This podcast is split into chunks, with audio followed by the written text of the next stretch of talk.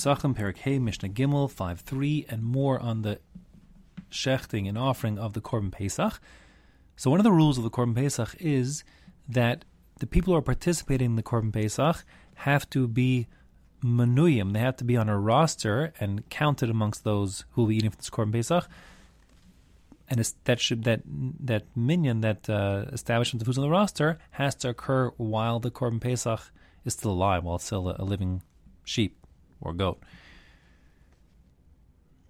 According to most many Rishonim, most Rishonim, it actually becomes forbidden to anyone other than the Manuyim, those who are on the roster, from eating from this animal.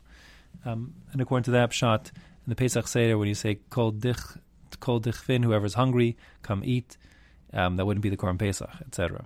Um, however, um, the Rosh Mishans, the Mishnayos, and others say that no, the minyan is required to be accounted on the roster is required um, for being yotzi or mitzvah korban pesach, but to actually eat the, from the flesh is not is not an iser is not an iser all to itself. Whatever the case, so when one does any of the shchita etc. of the korban pesach, he has to have in mind the proper people on the roster. If he would have in mind only people who are not valid for participating in the eating of the Korban Pesach, so then the offering is not valid. It has to be um, ideally specifically on the people who are manuyim, who are to be counted as part of the, the group eating it. And at least, as the Mishnah will say, b'diavad, at least some people who has a mind have to be people who are eligible for eating. So we'll see in this Mishnah, aside from the point of this idea of, of the manuyim of being on a roster before the animal is slaughtered, there's a separate. There are a number of separate restrictions on people who are ineligible to be considered to be um, eligible participants in the Korban Pesach. So we'll see inside. The Mishnah says, "Shachato shalola ochlav." If the person who is the shechita of the Korban Pesach, he has in mind for people who can't eat of it. What does it mean to not be able to eat of it? So there's a requirement that everyone who's participating in the Korban Pesach has to eat one kazayas at a minimum, an olive's amount. And if someone is essentially too sick or too old or too young to be able to eat one kazayas of meat, which is obviously not very much, but if that's the case, then they're not, not eligible. So if that's who he has in mind, so as the Mishnah will say, if it's just people like that, he won't. It'll be puzzle invalid. Vishlola manuyav. Same goes for people who weren't on the roster from beforehand. If he has only exclusively people like that in mind, people weren't counted. And let's say he's he bring a korban pesach and he says, "I'm bringing this for my guests who show up to my pesach seder." Who I don't know are coming. They're at the, you know, at the uh, the Hillel house, at the Chabad house, whatever it is. No, no, no. The shechita has to be for specific people who were on the roster prior to the shechita. La arelim, if he has in mind people who are uncircumcised, we're talking here about men, of course.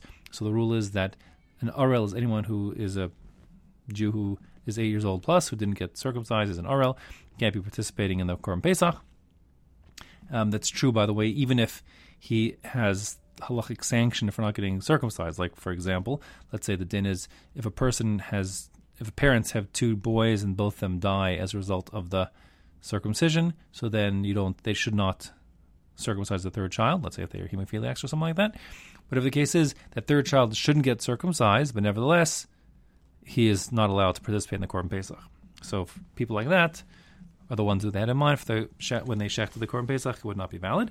And same goes v'litameim, someone who's tame, even um, of any level, even someone who went to the mikvah, who's now the rest of the day is called what's called a uh, tavul yom. Even someone who went to the mikvah yesterday and he had hair of shemesh nightfall, and now he's no longer a tavul yom, but he's a mechusar kippurim. He has something else, some residue of tuma because he has to bring some offerings because he, let's say, was a zav or whatever the story is. So all those people may not participate in the Korban Pesach. Concerning someone who's really tummy because he's exposed to a corpse or whatever the story is, they can't participate in the Korban Pesach, which is true for actually all kachim, any sacrificial meats. And if those are the people who the person who shechted it has in mind, so then puzzle, the offering is invalid.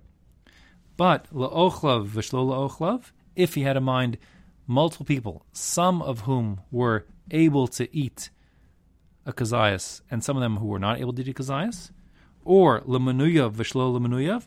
He had some people in mind who were on the roster, and other people in mind who were not on the roster.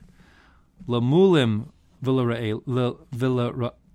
v'la arelim, um, for people who are cir- circumcised and others who are not circumcised, letameim ulatahorim, for some people who are tummy and others who are tahor, kosher in all those cases, at least after the fact. So everything's okay. The, animal is the offering is still valid, and those who can eat it should eat it, etc.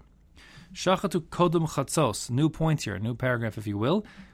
What happens if the shechita happened before noon? That's no good because the pasuk said bein ha'arbaim in the afternoon, and that being the case, puzzle.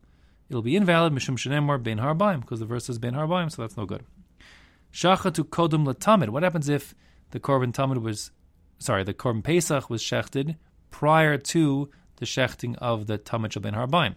As we said two Mishnahs ago, that's the wrong order of operations. First comes the Tamid Shel Ben Harbaim in the Ben Harbaim, and then because the pasuk refers to the Korban Pesach's time is not just Ben Harbaim but also Arav evening, it should be done later on. So what happens if you did the, it in the wrong order? Meaning you shech the Korban Pesach after six and a half hours, but before the shechting of the Shel Ben, Har, ben Harbaim. So then kosher, that is going to be um, okay after the fact, but yeah, but it's okay.